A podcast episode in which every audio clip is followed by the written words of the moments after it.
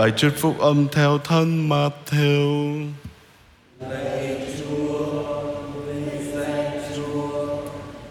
Khi ấy Chúa Giêsu phán cùng các môn đệ rằng các con hãy tỉnh thức vì không biết giờ nào Chúa các con sẽ đến. Nhưng các con phải biết điều này là nếu chủ nhà biết giờ nào kẻ trộm đến, hẳn ông ta sẽ căn phòng không để cho đào ngặt khuét vắt nhà mình. Vậy các con cũng phải sẵn sàng vì lúc các con không ngờ con người sẽ đến. Vậy các con nghĩ ai là đầy tớ trung tín và khôn ngoan mà chủ đã đặt lên coi sóc gia nhân để cứ giờ mà phân phát lương thực cho họ? Phúc cho đầy tớ ấy khi chủ nó đến thấy nó đang làm như vậy. Thầy bảo thật các con, chủ sẽ đặt người ấy lên coi sóc tất cả gia sản ông. Nhưng nếu đầy tớ ấy xấu, nghĩ trong lòng rằng chủ tôi về muộn, rồi nó đánh đập các bạn đầy tớ lại còn chè chén với lũ say xưa. Chủ đầy tớ ấy trở về vào ngày nó không ngờ, vào giờ nó không biết. Ông sẽ xé xác nó ra và cho nó chung số phận với những kẻ giả hình. Ở đó sẽ phải khóc lóc nghiến răng. Đó là lời Chúa. Lạy Chúa Kitô, mời khen Chúa.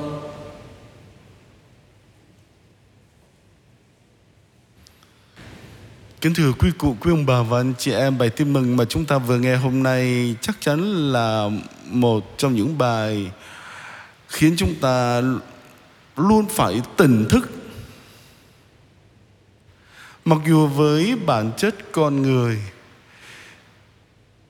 chúng ta ước mình không cần phải được thường xuyên một ai đó nhắc nhở. Nhưng rồi kinh nghiệm thực tế cho thấy rằng đời sống tinh thần tâm linh và đạo đức cần phải được đổi mới hàng ngày thậm chí phải hàng giờ hôm nay, chúa cho chúng ta nhìn ngắm lại bức tranh toàn cảnh như một động lực để thúc đẩy và đổi mới tâm hồn chúng ta. Nếu chúng ta tạm gọi vũ trụ được tạo dựng là một sân khấu vĩ đại, thì cuộc đời mỗi con người là một vở kịch mà thiên chúa là tác giả và là đạo diễn còn chúng ta được mời gọi để diễn, để tìm ra và đóng vai phù hợp với bản thân của mình trong vở kịch của thiên chúa.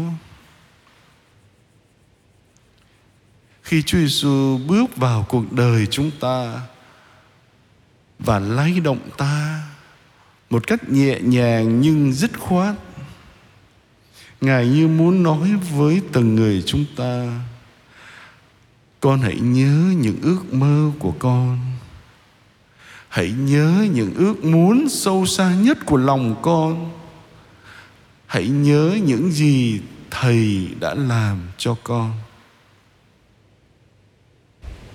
Chúa không bao giờ mệt mỏi trong việc định hướng lại cuộc đời của ta. Bởi vì chúng ta rất thường xuyên bị chật hướng. Chúng ta rất dễ bị cám dỗ để tự cho mình là đạo diễn, là biên kịch và trên hết là ngôi sao trong vở kịch cuộc đời. Còn những người khác thì họ sẽ đóng vai trò là những người chơi hỗ trợ hoặc là những nhân vật phản diện để với cái sự đối nghịch này cái tôi của bản thân ta được tỏa sáng được nổi bật hơn lên. Chính cái thực tại này, đó là lý do tại sao định hướng của trái tim ta cần phải được điều chỉnh cho ngay đường thẳng lối. Qua việc chúng ta thường xuyên xét mình, tự vấn lương tâm. Như trong bài đọc thứ nhất, chúng ta đã nghe Thánh Phaolô nhắc nhở chúng ta Chúa Giêsu sẽ đến và chẳng bao lâu nữa, chúng ta sẽ trình diện trước mặt người đó là một cuộc gặp gỡ vượt trên tất cả những cuộc gặp gỡ khác mà suốt cuộc đời này chúng ta chuẩn bị